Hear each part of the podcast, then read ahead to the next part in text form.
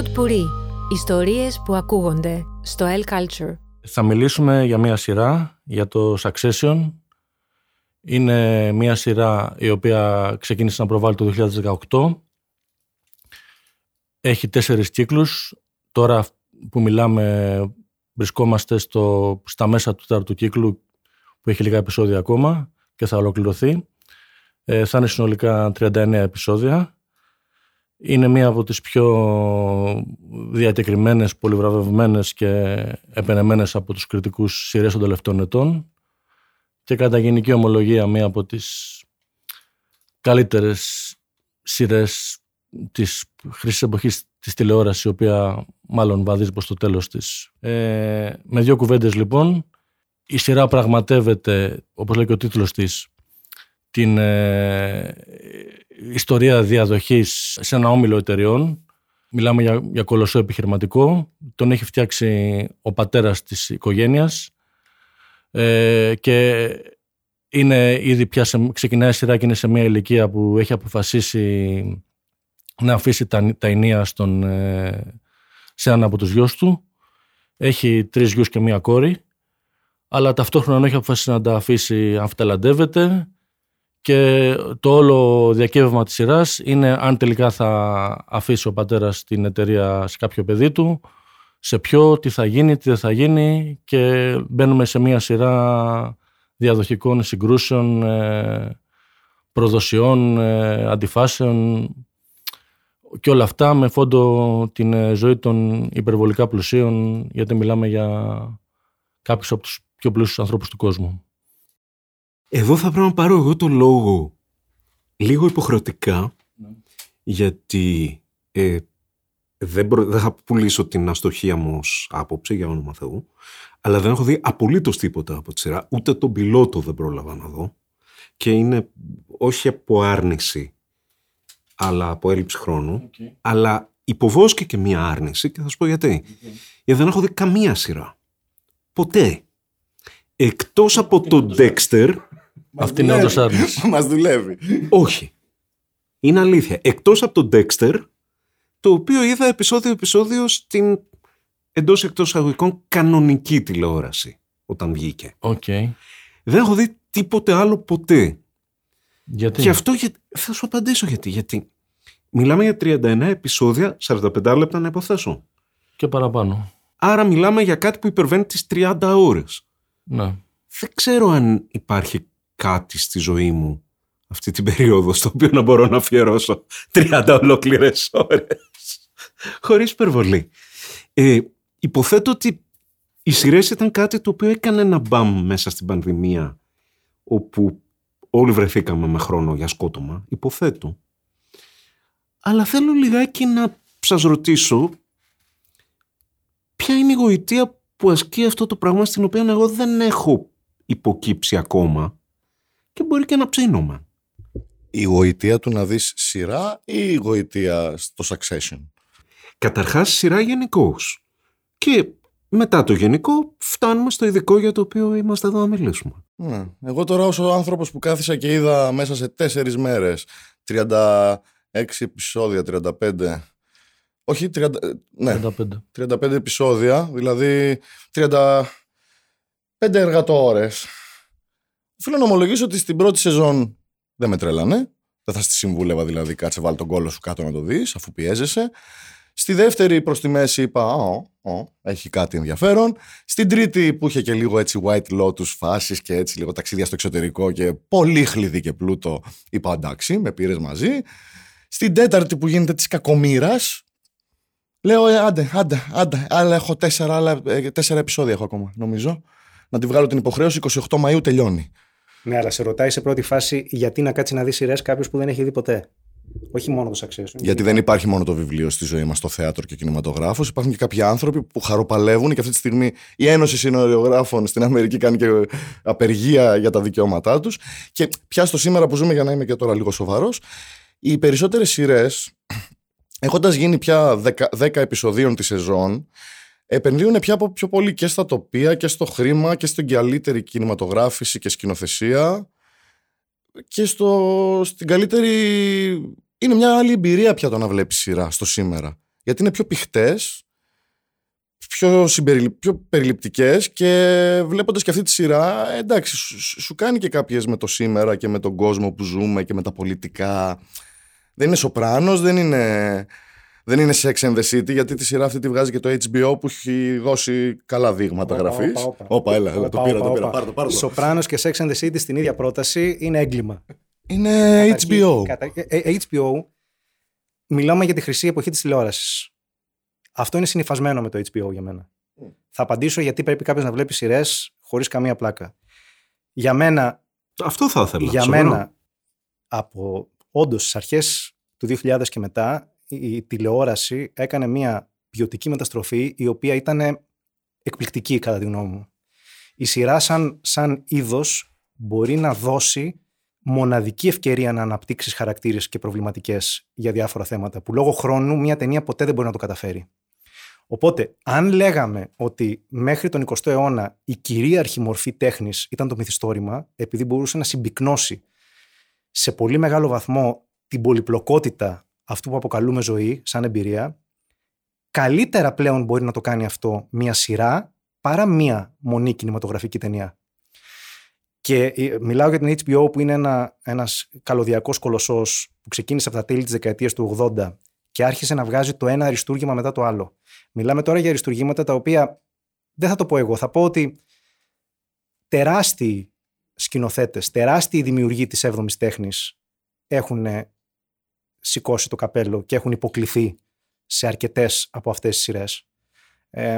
εγώ δεν θεωρώ ότι το Succession μπαίνει στην ίδια κουβέντα. Δεν θεωρώ ότι το Succession είναι μία από τις top, top, top σειρές της τελευταίας 20 ετίας. Εγώ είμαι φαν, πρέπει να πω, το Succession. Έτσι μου αρέσει πάρα πολύ, δεν χάνω τα επεισόδια. Αλλά γενικότερα πιστεύω ότι χάνεις. Χάνεις αν δεν δεις κάποιες σειρές, είτε αμερικάνικες είτε από, τον πλούσιο, από την πλούσια παράδοση του BBC ε, οι οποίες έχουν στιγματίσει για μένα το πολιτιστικό γίγνεσθε του 21ου αιώνα. Και σε αυτό που ρώτησες, υπάρχει νομίζω, υπάρχουν δύο εκδοχές, δύο δυνατότητες. Ή κάνεις αυτό το λεγόμενο binge watching που ε, επειδή έχει τελειώσει μια σειρά τα βλέπεις όλα μαζί. Και το οποίο όντως μπορεί να μπει, να μπει το θέμα που θα βρω τόσες ώρες αλλά και πάλι, αν μπει στην ιστορία, μπει στο κλίμα, μπει σε αυτό, εντάξει, όντως σε δύο-τρει εβδομάδες δηλαδή, τα, τα βάζια, ξέρω εγώ, πριν ξαπλώσει, μπορώνεσαι. Απ' την άλλη, υπάρχει αυτό που τώρα που με το Succession ή με το Better Call Saul, ας πούμε, πριν κάποιους μήνες, που κάθε σεζόν είναι εβδομάδα ανά εβδομάδα τα επεισόδια. Και όντως, πραγματικά περιμένεις να έρθει Δευτέρα να, να δεις. Έχεις μπει τόσο πολύ στην ιστορία, τόσο αγωνιάς, τόσο φτιάχνεσαι, που είναι, είναι συναρπαστικό.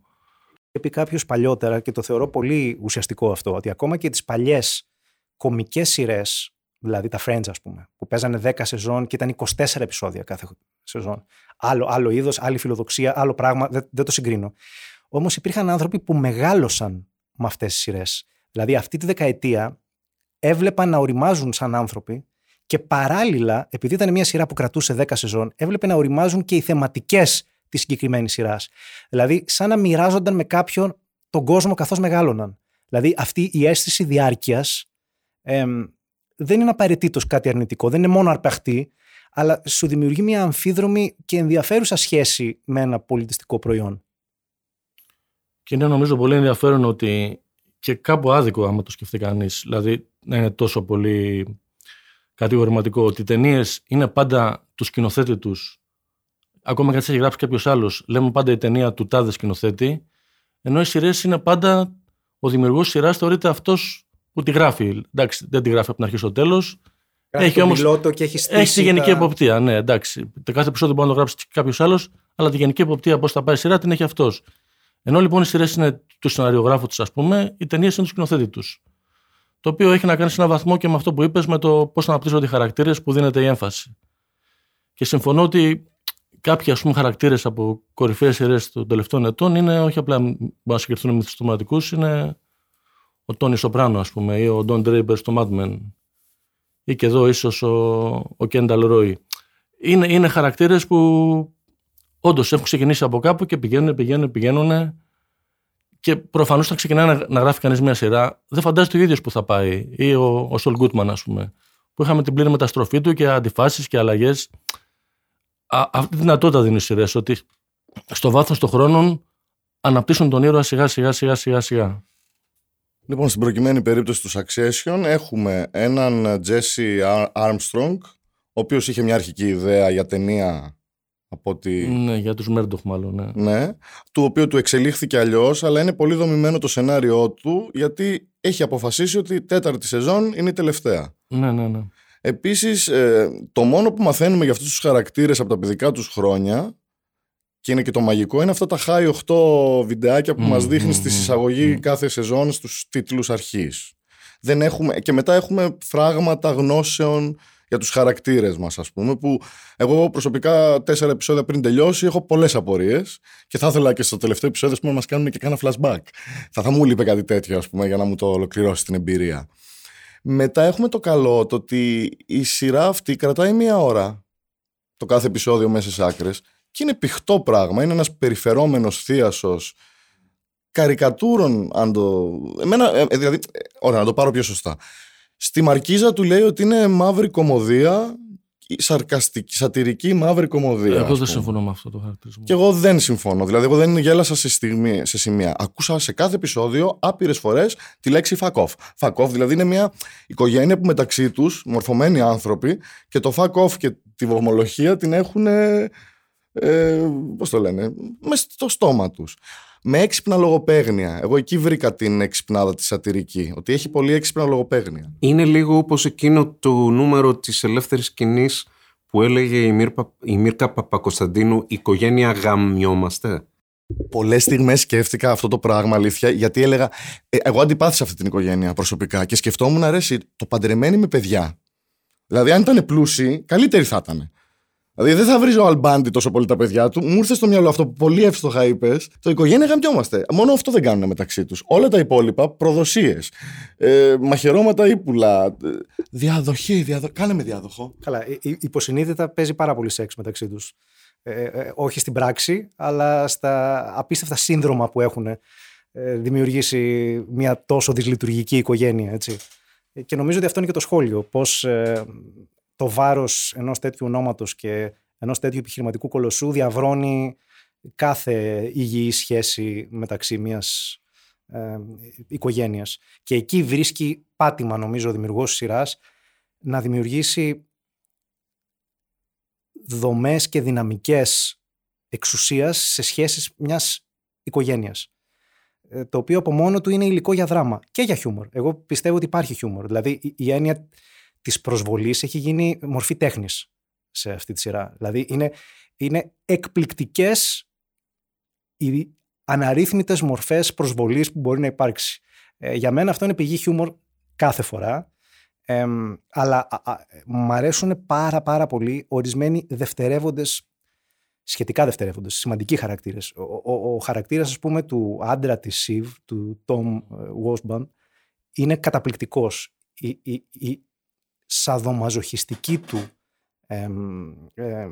προσέγγιση ότι τρώει ανελέει το ξύλο από τους πάνω, είναι βουλικός ως προς αυτούς και παίρνει αυτά τα χρόνια εξευτελισμού και τα ρίχνει με δικό του σαδισμό στους από κάτω του. Όχι στους από κάτω τους, στον ξάδελφο τον Γκρέγκ. Τον στον ξάδελφο τον Γκρέγκ. Και σε όποιον νιώθει ότι είναι ευάλωτος, αντίστοιχα. Ε, είναι ένας φανταστικός χαρακτήρας που τον υποδίεται και ένας πάρα πολύ καλός Άγγλος ηθοποιός ε, με τρομερή ευαισθησία νομίζω, δηλαδή πουλάει πάρα πολύ καλά και το σαδισμό, αλλά το πόσο ευάλωτος τελικά είναι ως ε, ξένος στις δυναμικές αυτής της οικογένειας, ε, το πόσο μπερδεμένα μπορεί να είναι τα παιδιά μεταξύ τους, ε, έχοντας το βάρος αυτού του ονόματος, ε, έχοντας τις προσδοκίες του τι περιμένει η κοινή γνώμη για να καταφέρουν οι ίδιοι ε, για μένα αυτό είναι ε, πηγή που μπορείς να ε, βρεις πάρα πολύ ενδιαφέροντα πράγματα να πεις γενικότερα. Ναι, είναι τόσο βαριά η σκιά του, του πατέρα που έχτισε αυτή την αυτοκατορία των επιχειρήσεων και λόγω των έργων του αλλά και ως προσωπικότητα είναι τόσο ισοπεδωτική η σκιά του που ενώ από τα τέσσερα παιδιά πρακτικά μόνο ένας είναι που τον έχει αφισβητήσει πολύ πολύ και έχει προσπαθήσει κάπως να μπει στη θέση του ο Κένταλ. Οι άλλοι είναι πιο οι άλλοι πιο πολύ προσπαθούσαν να πάρουν την εύνοιά του και ο Κένταλ ήταν αυτός που τον αφισβήτησε πιο πολύ και συγκρούστηκε μαζί του ε, που νιώθησε παιδί μου ότι ό,τι και να καταφέρει να μην καταφέρει από τη σκιά θα απαλλαγεί ποτέ. Δηλαδή ακόμα και αν ε, πάρει κάποια στιγμή την επιχείρηση και γίνει τρεις φορές ο πατέρας του. Πάλι είναι τόσο βαριά η σκιά που τον καθορίζει Καθορίζει πολύ. Και το... Περισσότερο από τους Ναι, άλλους. ναι, ναι. Τον καθορίζει περισσότερο από τους άλλους. Εγώ νομίζω ότι ο πιο απελευθερωμένος από τα αδέρφια Μμ. είναι ο ετεροθαλής αδερφός. πρώτος, ο μεγάλος. Τον οποίο θεωρούν, ο πρώτος ο μεγάλος, τον οποίο θεωρούν όλοι γραφικό και αυτό τον έχει απελευθερώσει. Δηλαδή δεν αποτελεί ποτέ μέλος Ναι. της διαδικασίας διαδοχής. Δεν θέλει να ταυτιστεί με τον πατέρα του, δεν τον ενδιαφέρει. Γραφικός μη γραφικός, είναι απελευθερωμένος ενώ όλοι οι άλλοι ζουν σε αυτή την αμφιγεινή σκιά του πατριάρχη. Έχουν αφήσει πόνοι γενικά ότι η σειρά αυτή στηρίζεται πάρα πολύ και στον αυτοσχεδιασμό. Και είναι πράγμα που δεν το είδα και πάρα Πάντως οι πολύ. ατάκες είναι τόσο δουλεμένες που νομίζω. Ενώ τα ακούω και εγώ το έχω ακούσει του τοπίου να λένε ότι το σχεδιάζουν, οι ατάκες είναι τόσο στην τρίχα που. Αυτό που είχα διαβάσει ειδικά για τον Jeremy Strong είναι το ότι ο ίδιος είχε ακολουθήσει ένα είδος method acting για το συγκεκριμένο ρόλο που τον αποξένωσε λίγο από τους υπόλοιπους. Δηλαδή ακολουθούσε μια δικιά του εμ, εμ, την από εμ, ρουτίνα, τον ζούσε τόσο πολύ που είχε αρχίσει να το χάνει ως ένα βαθμό. Αυτό είχα ακούσει. Δεν μου ταιριάζει να είναι αυτό σχεδιαστικό. Νομίζω ότι είναι πραγματικά του σεναριογράφου σειρά αυτή. Δηλαδή ότι είναι όντως πολύ καλοδουλεμένες οι ατάκες όλες ώστε να βγαίνουν εκείνη τη στιγμή. Ειδικά ο άλλος αντιπαθέστατος χαρακτήρας, ο αδελφός του Μακάλε Κάλκιν, ο πώς τον λέμε, είπαμε. Κύραν Κάλκιν. είναι. Ναι, ο οποίο. ηθοποιό, Τον ναι. ηθοποιό, τον ηθοποιό. Ναι, το- Ρωμήλο, Ρόμου λέγεται εκεί, ο οποίος είναι εντάξει, είναι ο μόνος στην πολυεθνική. Σαν να βλέπεις ένα τέτοιο πράγμα, αλλά με διάφορα προβλήματα νομίζω νοητικά. Γι' αυτό και μου αποδεικνύεται ότι δεν μπορεί να είναι τόσο τυχαίο το ότι δεν κάθεται ποτέ σε καρέκλα σαν άνθρωπος. Όχι σαν άνθρωπος, σαν, σαν κάπως να Ωραία κάτσει. λεπτομέρεια αυτή δεν είναι όμως που δεν μπορεί να κάτσει ποτέ φυσιολογικά. Μα δεν μπορεί να κάνει τίποτα φυσιολογικά αυτό το παιδί. Ακόμα και ο ερωτικός του πειραματισμός είναι το, ο πιο άρρωστος από όλους. Όλα αυτά. Αυτό είναι μια πολύ ωραία λεπτομέρεια νομίζω. Ο νευρωτικός χαρακτήρας του με τόσα συμπλέγματα που δεν μπορεί ποτέ να νιώσει άνετα σε κανένα περιβάλλον, ας πούμε, είναι ωραίο touch. Και έχεις και την καψερή την κόρη της Σιβ. Σιβμπον, πώς τη λένε. Το πραγματικό της όνομα το θυμόμαστε; Όχι, μια Αυστραλία. Σάρα Σνούκ, νομίζω. Σάρα Σνούκ, μπράβο. Ναι. η οποία αυτή βιώνει τον εξευτελισμό της κόρης. Του να είσαι κόρης σε ένα το κρατούμενο περιβάλλον. Η οποία είχε μια καριέρα και πιο πριν. Δεν είναι ότι πήγε τυχαία να. Και είχε γίνει καριέρα αντίθετη κάπως. Δηλαδή, ήταν Πολιτικό. ε, α- αριστερή για τα αμερικάνικα δεδομένα, ας πούμε, και πάει σ- στην καρδιά αυτού του πράγματος που είναι τα κανάλια που έχει ο τύπος είναι το Fox, ας πούμε, το αντίστοιχο. Αλλά δεν την νοιάζει, την νοιάζει να πάρει την εξουσία κι αυτή. Εγώ ε, ε, αυτό που είπες, θέλω να πιαστώ από κάτι που είπες για τον Brian Cox, ότι είναι ένας εξυπηρικό ηθοποιός. Εγώ να πω κάτι άλλο. Πάντα ο καθένας τα βλέπει από τη σκοπιά του. Εγώ τα βλέπω από τη δικιά μου. Ε, ένα πράγμα που μου αρέσει, που έχει ζουμί, ας πούμε, είναι ότι, ότι σαν βάση δομής είναι στημένο πάνω σε μία ε, αρχέτυπη ε, ε, προσέγγιση. Δηλαδή, η έννοια του βασιλιά, ο οποίος μοιράζει το βασίλειο, είναι, ξεκινάει από το βασιλιά Λίρ που δεν έχει τρεις γιους, έχει τρεις κόρες και προσπαθεί να μοιράσει ένα βασίλειο την ώρα που ο ίδιος αρχίζει και χάνει την επαφή με τη λογική. Στους αδερφούς Καραμαζόφ του Ντοστογεύσκη έχουμε να κάνουμε με τρεις γιους αυτή τη φορά και έναν τέταρτο ετεροθαλή όπως και εδώ ε, που και πάλι έχουμε να κάνουμε με, ένα άλλου είδους, με μια άλλου είδους διαδοχή. Στον ονό του Πούτζο πρώτα και του Κόπολα μετά γιατί είναι δικιά του ταινία ε, πολύ περισσότερο. Δηλαδή πήρε ένα μυθιστόρημα ok το, και το ανέπτυξε σε κάτι μνημειώδες. Πάλι έχει να κάνει με την έννοια του πατριάρχη που μοιράζει ένα βασίλειο διαφορετικού είδους αυτή τη φορά στα παιδιά του και έχουμε να κάνουμε με ζητήματα διαδοχής ή προδοσίας. Οπότε για μένα η- το στήσιμο αυτής της δομής που τελικά παίρνεις κάτι οικογενειακό και το κάνεις δομή εξουσίας ε, που δημιουργούνται συνεχώς από το πρώτο επεισόδιο τρίγωνα συμμαχιών και προδοσιών τα οποία εναλλάσσονται από επεισόδιο σε επεισόδιο είναι κάτι που είναι πολύ ενδιαφέρον. Εγώ βλέπω τώρα το βουδικλάρι τόση ώρα που μας κοιτάει έτσι σιωπηλός, όπως ο μπαμπάς Ρόι, σαν να, να έτοιμο, είναι έτοιμος να, να βγάλει το συμπέρασμά του. Θα και θέλω... Μέγα δηλαδή, αυτό, όχι, φοβάμαι, αλλά θα, γι' αυτό θα προσπαθήσω να τον σώσω με το. Να σου πω, εσύ τώρα στο έχουμε πουλήσει λίγο την, την επιχείρηση αυτή, ας πούμε, να την αγόραζες, όπως το λέμε τώρα, οι τρεις γη σου εδώ. Η αλήθεια είναι ότι ναι, αυτά που ακούω μου κινούν το ενδιαφέρον. Δηλαδή, και τώρα που κατόπιν αυτής της ε, ε, ηχογράφησης θα έχω απαλλαγή από την υποχρέωση εντός εκτός αγωγικών να το δω, νομίζω ότι θα το δω. Δηλαδή με έχετε ψήσει. Αυτά που ακούω έχουν ενδιαφέρον. Να, να κάνω άλλη μια απόπειρα να το πουλήσω σκηνοθετικά και. Το σε ένα... πουλήσει, πρόσεχε μην χαλάσεις. Α, ε, το deal. Το, το, deal, το έχω αγοράσει. Ε, πρόσεξα μην. Δεν είναι reality, αλλά η κάμερα είναι στο χέρι, είναι και λίγο off focus σε μερικά σημεία. Σου δίνει μια αίσθηση ότι μπορεί και να κοιτάζανε αν είχαν την ελευθερία, να κοιτάνε και κατάματα την κάμερα. Έχει όλες τις αντιδράσεις ενός φυσιολογικού ανθρώπου που περιφέρεται και προσπαθεί να, κάνει, να κλείσει συμφωνίες. Δηλαδή, εμένα στο μυαλό μου λίγο είναι και σαν μια ομάδα, ένας αστίασο, ο οποίος πηγαίνει από το ένα δωμάτιο στο άλλο για να υπογράψουν και να συνεννοηθούν. Ωραία, να πιαστώ αυτό που λες, γιατί ήθελα να το πω ούτω ή άλλω, απλά θα το πω διαφωνώντας. Ε, δίπλα λοιπόν σε όλα αυτά που λέγαμε για την οικογένεια, τις σχέσεις, ε, τα οποία ισχύουν και είναι μεγάλο μέρος της γοητείας σειράς. Ένα άλλο μέρος της γοητείας σειράς είναι ότι αυτοί οι άνθρωποι είναι το αντίθετο του κανονικού ανθρώπου. Δηλαδή ζουν μια, μέσα σε μια τέτοια φούσκα, ε, όχι απλά πολλών λεφτών, ε, αγοράζουν κυβερνήσεις, έχουν λεφτά δηλαδή αδιανόητα, που εκ των πραγμάτων ε, κάθε απόφαση που μετακινούνται με ελικόπτερα, με, με γιότ, με αυτά. Με, το κάθε, δηλαδή βλέπουν τους υπόλοιπους ανθρώπους, λες και είναι... Όχι την έτσι έμαθαν. Έτσι, όταν ζεις μια ζωή μέσα σε τόσο χρήμα, μαθαίνεις να είσαι ότι εσύ, ότι εσύ είσαι κάτι άλλο από τους υπόλοιπους ανθρώπους.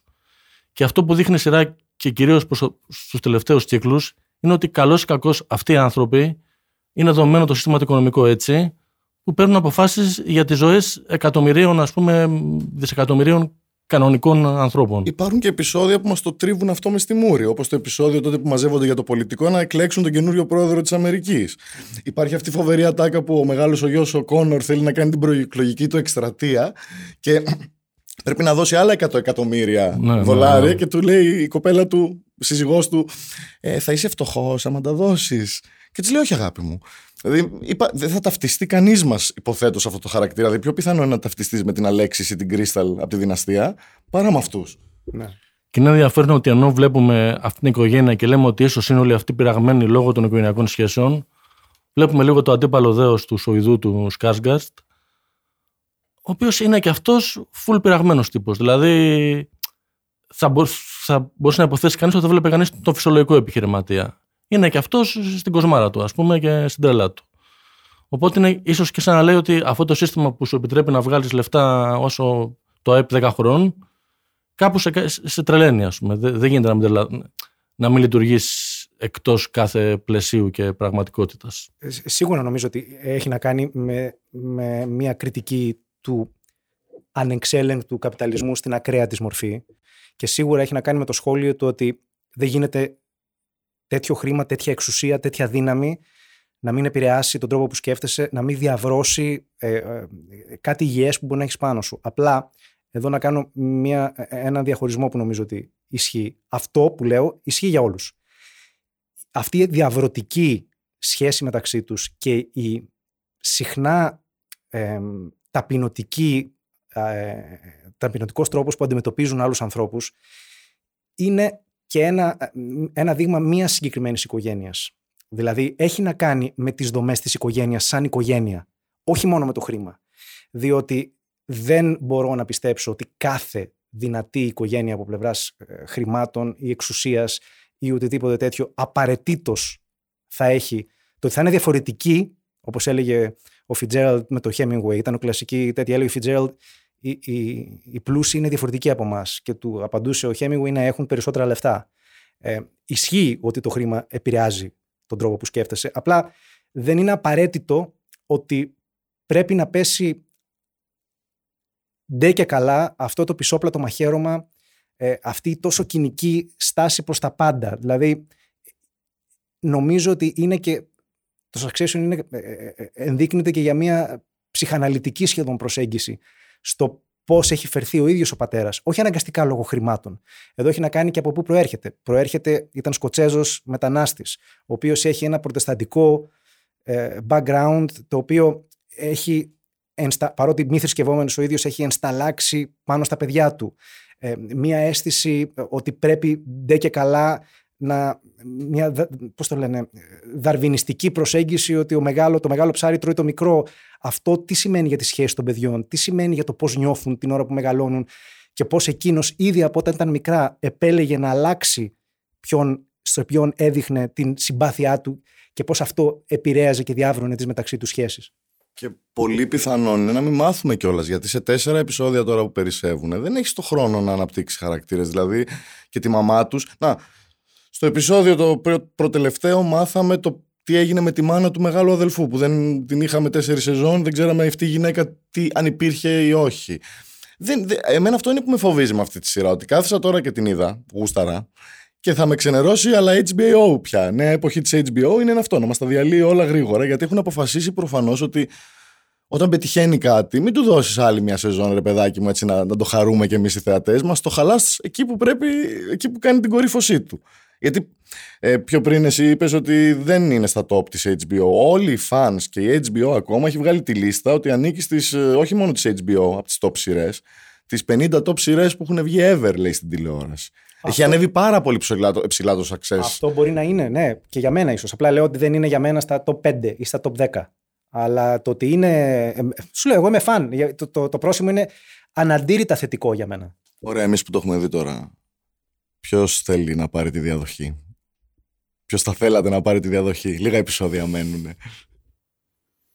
Ε, θα πω να πω πρώτα μόνο αυτό ότι σε σχέση με τις μανάδες που είπες μάθαμε όντως πρόσφατα για τη μάνα του μεγάλου αδελφού ε, εκείνο που είναι ενδιαφέρον είναι ότι όλη αυτή η παθογένεια και η σχέση αγάπης, μίσους, προδοσίας ε, ανάμεσα στον πατέρα και στα τρία παιδιά τα άλλα ουσιαστικά είναι από το μέλος της οικογένειας που έχει συναισθηματικό δεσμό. Δηλαδή, η μάνα των παιδιών παρουσιάζεται εντελώς αποστασιοποιημένη και σκύλα. Και, δηλαδή, με τον τρόπο του ο πατέρα στον άρρωστο νοιάζεται για τα παιδιά του. Η μάνα ήταν πιο στον κόσμο της. Πιο... Τα πούλησε, τα πούλησε. Ναι. Και έχει τη φοβερή ατάκα σε ένα επεισόδιο I should have had dogs. Δηλαδή. Δεν είμαστε όλοι γεννημένοι ναι. Οπότε με έναν τρόπο τα παιδιά αυτά στον πατέρα είναι που έχουν την, ε, τη συναισθηματική σχέση. Και αυτό είναι που τους ε, που τους διαλύει κιόλας. Γιατί τον προδίδουν και αισθάνονται άσχημα. Τον υπακούν, αισθάνονται πάλι περίεργα. Ε, Όλες αυτές οι προδοσίες και τα μαχαιρώματα έχουν τη σημασία τους και γιατί δεν, δεν τους είναι χωρίς κόστος συναισθηματικό. Το κάνουν και ταυτόχρονα αισθάνονται και άσχημα, αισθάνονται και ωραία. Είναι όλο μαζί. Όλα τα, όλα τα παιδιά, νομίζω, και ο πατέρας, όποτε πρόδινε στον άλλο, δεν αισθανόταν. Αισθανόταν περίεργα. Πρέπει ποιος θέλει να πάρει τη διαδοχή, ποιος θέλει να πάρει τον όμιλο; Δεν ξέρω. Ο Κένταλ, μάλλον. Δεν ξέρω. Δεν έχω κάποιον που θέλει να πάρει τη διαδοχή. Δεν, ε, θα ήθελα κι εγώ να δω ένα λουτρό αίματος στο τέλος. Αυτό δεν το είχα φανταστεί. Δεν, θα με χαλούσε. Κάτι σαν την οικογένεια Ρωμανόφ. Κάπως, ε, θα τους άξιζε, θα τους άξιζε. Όχι απ' έξω, ενώ μεταξύ τους. Ε, από την άποψη ότι τελικά δεν υπάρχει διέξοδος που να φαίνεται υγιής στην προκειμένη περίπτωση. Εγώ δυσκολεύομαι να φανταστώ κάποιο τέλος που δεν θα είναι κάποιο είδους παραβολή για το που πηγαίνουν τα πράγματα να πω τώρα τη βαρύγδα κουβέντα στον καπιταλισμό, ας πούμε, όπως είναι σήμερα. Δηλαδή, δεν νομίζω ότι απλά θα έχουμε κάποιον που θα αναλάβει την. Ε, ή θα διαλυθεί το πράγμα, ή θα πάει κάπου αλλού. Ή... Πάντως, δεν νομίζω ότι θα είναι απλώς ότι θα γίνει, ξέρω εγώ, η CV. Θα το πάνε κάπου αλλού, πιστεύω. Κάθαρση δηλαδή δεν θα δω εγώ.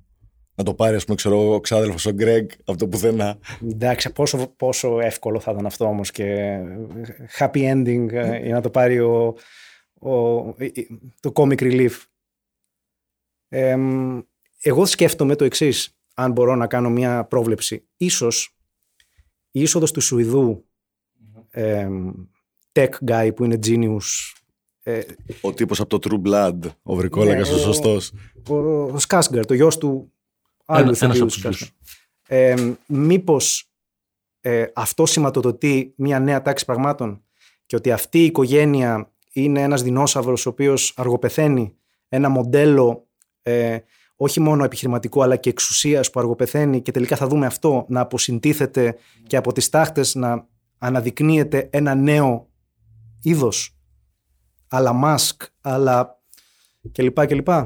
Τα αναφέρουν σε, κάθε, σε αρκετά επεισόδια πέρα από τη λέξη fuck off που ακούγεται. Έχει ακουστεί και το Brexit κάθε φορά στις μεταξύ τους συζητήσεις. Δηλαδή, μας χρησιμοποιούν τη χώρα μας ως ε, δείγμα καταστροφικής οικονομίας. Μάλιστα, σε μια συζήτηση για το πού θα πάει τα πράγματα με τη Γαλλία, θα την κάνουν Ελλάδα κι αυτή. Έχει και αλήθειες τέτοιου τύπου. Ε, και έχει γενικά. Είναι, είναι επίκαιρο. Δεν μπορώ να πω ότι δεν είναι επίκαιρο. Και φράση που μου άρεσε εμένα, ας πούμε, ήταν το. Όταν πια πάνε να συλλάβουν αυτόν τον πατέρα για κάποια εγκλήματα που έχει κάνει γενικά, η εταιρεία του λέει. Δεν ξέρω αν θα λειτουργήσει. Στα ελληνικά θα το κάνω. Ότι οι άνθρωποι είναι νόμοι. Οι νόμοι είναι πολιτικοί. Ναι, Ναι, ναι, ναι, ναι, ναι. Η πολιτική ορίζει τους νόμους. Τέλος. Ναι, ναι. Εγώ θα κερδίζω πάντα. Του το πουλάμε τώρα, γιατί έχουμε, έχουμε και τον αγοραστή απέναντι. Ναι, όσο, όσο συνεχίζεται η κουβέντα, νομίζω ότι θα πάψει να ενδιαφέρεται για την αγορά. Και όμως συμβαίνει ανάποδα. Δηλαδή όσο ακούω τόσο ψήνομαι. Γιατί ε, εγώ σίγουρα δεν ανήκω ε, σε αυτούς που θέλουν να, όπως ο Στέλιος να τους λυθούν όλες οι απορίες για τα πρόσωπα. Ε, μ' αρέσουν πολύ έργα, ξέρω εγώ, όπως είναι το πάρτι γενεθλίων του πιντερ όπου δεν έχεις ιδέα τι είναι αυτοί. Δεν έχεις ιδέα από πού έρχονται. Δεν έχεις ιδέα γιατί φέρονται έτσι. Ε, δεν έχεις ιδέα που θα καταλήξουν. Είναι όλα σαν μυστήριο. Αλλά όταν ακούς, όπως ακούω εγώ τόση ώρα, ε, όταν πέφτουν διάφορες ψηφίδες για το πώς είναι αυτά τα πρόσωπα και ποιες είναι οι σχέσεις μεταξύ τους, ε, ψήνεσαι. Α, παιδί είμαι κι εγώ. Θέλω να δω τι έχει συμβεί. Θέλω πολύ να πω. Αυτό που είπες, το σκεφτόμουν τώρα και έλεγα να μην το πω γιατί μου φαίνεται άσχετο, αλλά και εγώ όταν έβλεπα τη σειρά, μου ήρθε στο μυαλό ο Πίντερ, αλλά του επιστάτη. Όπου όταν έχεις δύο, έχεις δύο ανθρώπους. Όταν έχεις τρεις, έχεις πολιτική. Απολύτως. Έχεις αμέσως συμμαχίες και προδοσίες. Έχεις αμέσως δομές εξουσίας. Και επειδή τρία είναι τα παιδιά, τέσσερα είναι τα παιδιά, αλλά τρία είναι τα παιδιά που διεκδικούν τη διαδοχή, με κάθε επεισόδιο να αλλάζουν οι συμμαχίες μεταξύ τους. Το οποίο πρέπει να πω ότι ως ένα βαθμό είναι λίγο κουραστικό για τέσσερις σεζόν. Δηλαδή αυτό το βρίσκω λίγο επαναλαμβανόμενο. Αλλά τέλος πάντων, μου είχε περάσει από το μυαλό αυτή ακριβώς η προσέγγιση. Εγώ πάλι όσο το βλέπα, σκεφτόμουν γιατί ο κόσμος βλέπει από το 80 τουλάχιστον. Όταν θυμάμαι δηλαδή και εγώ μικρός, όλες οι σειρές με τους πλούσιους είναι πάντα must. Δυναστεία. Δυναστεία, τόλμη και γοητεία, Ντάλλας. Ε, δηλαδή, αν τα βάλεις κάτω, όλα πραγματεύονται γύρω από μια οικογένεια παμπλούτου, η οποία πρέπει κάπως να διαχειριστεί την εξέλιξή της και υπάρχει τελικά εξέλιξη στην οικονομία της σημερινή. Και ένα άγχος, δηλαδή, ειδικά στο σήμερα, δεν μου άφησε και το περιθώριο χαράς. Α, ενδυματολογικά χάλια. Θα μπορούσαν δηλαδή να είναι. Γιατί έλεγα μέσα μου, γιατί δεν έχουν τουλάχιστον white lotus τοποθεσίες; Έχουν white lotus τοποθεσίες, γιατί δεν έχουν white lotus ρούχα; Δηλαδή, μου λείψε και το, το, γκλα- το glamour των πλουσίων. Ναι. Εντάξει, δεν νομίζω ότι στερεί σε γκλαμουριά. Και τα ελικόπτερά μου τα είδα και τα ταξίδια στην Νορβηγία Πάρα έκανα πολύ. και κάτι έτσι ένα παράνομο πάρτι που τους έκανα στην Πού το Πράγα. πας αυτό, πού το πας Α, αυτό. το λένε και bachelor ψέματα party. ότι ήταν και στην Ελλάδα, ενώ ήταν στα- στην Κροατία. Όπως, λέει, όπως έλεγε μάλλον ο αείμνηστος Τζιμάκος, ανέβηκα στην κλαμουριά να κόψω ένα γκλαμούρι. Και, και συνέχισε. Δεν έχει συνέχεια, δεν έχει συνέχεια. Εκεί το κόβει ο Τζιμάκος. Αυτό που λες είναι και εμένα η μόνη ας πούμε, ένστασή μου. Ότι ενώ κρίνει και σχολιάζει τον κόσμο αυτόν των, των υπερπλουσίων μαζί με τα οικογενειακά και όλα τα άλλα, ταυτόχρονα γουστάρει να το δείχνει. Δηλαδή, γουστάρει να δείχνει πολύ ελικόπτερο, πολύ γιότ, πολύ. Είναι λίγο, είναι λίγο α- αντιφατικό. Αυτό το θέμα το έχω και με το Σκορσέζε κάπου. Δεν Ήταν πρέπει ας- να δείξει την έλξη που ασκούν αυτά τα πράγματα. Υπήρχαν άλλες σειρές, ας πούμε, όπως το Dirty Sexy Money πιο παλιά, η οποία είχε πολύ. Δηλαδή, κόπηκε η σειρά ουσιαστικά γιατί δεν τους συνέφερε πια τον τόσο πλούτο που δείχνανε. Ε, θέλω να σου πω ότι θα μπορούσαν, αν θέλανε, να είχαν επενδύσει λίγο πιο πολύ σε αυτόν τον πλούτο. Ναι. Είχα, είχα μια παρόμοια σκέψη με το, με το λύκο της Νέας Υόρκης του Σκορσέζε που βλέπουμε επί τρεις ώρες το- τη ζωή του Πάμπλου του που κάνει ο, όλοι αυτοί οι χρηματιστές της Wall Street και είναι ο φουκαράς, ας πούμε, εντός εισαγωγικών οικονομικά φουκαράς ο αστυνομικός του FBI ε, που ενώ πάει να τον ε, συλλάβει δεν ξέρω τι του λέει ο Σκορσέζε, του λέει το βρά- ο, ο Ντικάπριο του λέει στο βράδυ λέει πώς θα γυρίσεις σπίτι σου με το μετρό και τα λοιπά, με το κουστούμάκι σου όπου είναι και καλά αυτός ο καλός ήρωας της υπόθεσης. Αλλά όταν όμως επί, επί τρεις ώρες μαζί έχεις τα ξέφωνα πάρτι με τα ναρκωτικά, με τις κόκκες, με τα. και εσύ ω σκηνοθέτης από τι γοητεύεσαι; Δηλαδή, σε γοητεύει κάπου για να μας το δείχνεις αυτό; Δεν μας δείχνει τον άλλο να γυρνάει με το. Το, το, το θεωρείς μίζερο να μας δείξεις τον άλλο να γυρνάει με το, με το, με το μετρό σπίτι. Οπότε υπάρχει μια αντίφαση ανάμεσα σε αυτό που δείχνουμε, το κατακρίνουμε και το σχολιάζουμε και στο ότι μου γουστάρουμε να το δείχνουμε. Αλλά εγώ το βρίσκω αυτό στην λογική του ότι αυτό που ασκεί έλξη σε όλο τον κόσμο για να πιάνει κάτι τέτοιο υπάρχει και πρέπει να το δείξεις. Σε αυτό που λες θυμάμαι σαν απάντηση το εξής. Θυμάστε ε, την ταινία American History X με τον Edward Ναι, Norton; ναι. Είχαν ρωτήσει τον ίδιο τον Όρτον ε, ε, γιατί έχουν δημιουργήσει έναν χαρακτήρα σαν αυτόν που είναι γυμνασμένος, ωραίος, έξυπνος, διαβασμένος στο συγκεκριμένο, είναι και θεωρητικός στην προκειμένη περίπτωση, ε, ο οποίος αντιστέκεται σε μια μαύρη γειτονιά ας πούμε. Δεν, δεν είναι φετιχισμός αυτό το πράγμα, δεν εξειδανικεύεις αυτό που θέλεις να ε, στυλιτεύσεις. Και απάντησε, κατά τη γνώμη μου σωστά, ότι αν θες να πας στη ρίζα του προβλήματος, πρέπει να δεις τι είναι αυτό που γοητεύει τόσο κόσμο για να στρέφεται προς αυτό. Οπότε δείχνει αυτή η ταινία τι είναι αυτό που μπορεί να γοητεύει ένα πιτσιρικά για να ακολουθήσει αυτό το πράγμα. Οπότε για μένα αυτό είναι κάτι αποδεκτό.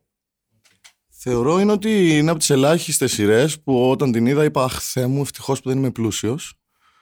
Γιατί θα είχα πολλά προβλήματα, περισσότερα από ό,τι έχω σήμερα. Ξεκάθαρα. Γίνεται τίποτα στις πωλήσεις. Μιλάς με τους Εντάξει, ανθρώπους πάντως, σου. Κοίταξε. Η αλήθεια βέβαια είναι ότι, ε, όπως έλεγε και ένας παλιός μου συνεργάτης, είναι καλύτερα να κλαις για τη δυστυχία σου την ώρα που ο σοφέρ σε πάει με τη Rolls στον πύργο σου, παρά την ώρα που περιμένεις στη στάση να έρθει το λεωφορείο. Ωραία. Θα πούμε κάτι άλλο ή το κλείνουμε εδώ; Να με κάνεις διάδοχο, θέλω τίποτα άλλο. Θα σε κάνω. Ο άλλος θα την κάνει την Καμίλα Βασίλης. Θα κάνε με ένα διάδοχο. Ε, εντάξει, έχεις ένα 10% σου δίνω το, του ομίλου. Μπορεί να τελειώσει το επεισόδιο να το δώσει σε κάποιον από εμάς.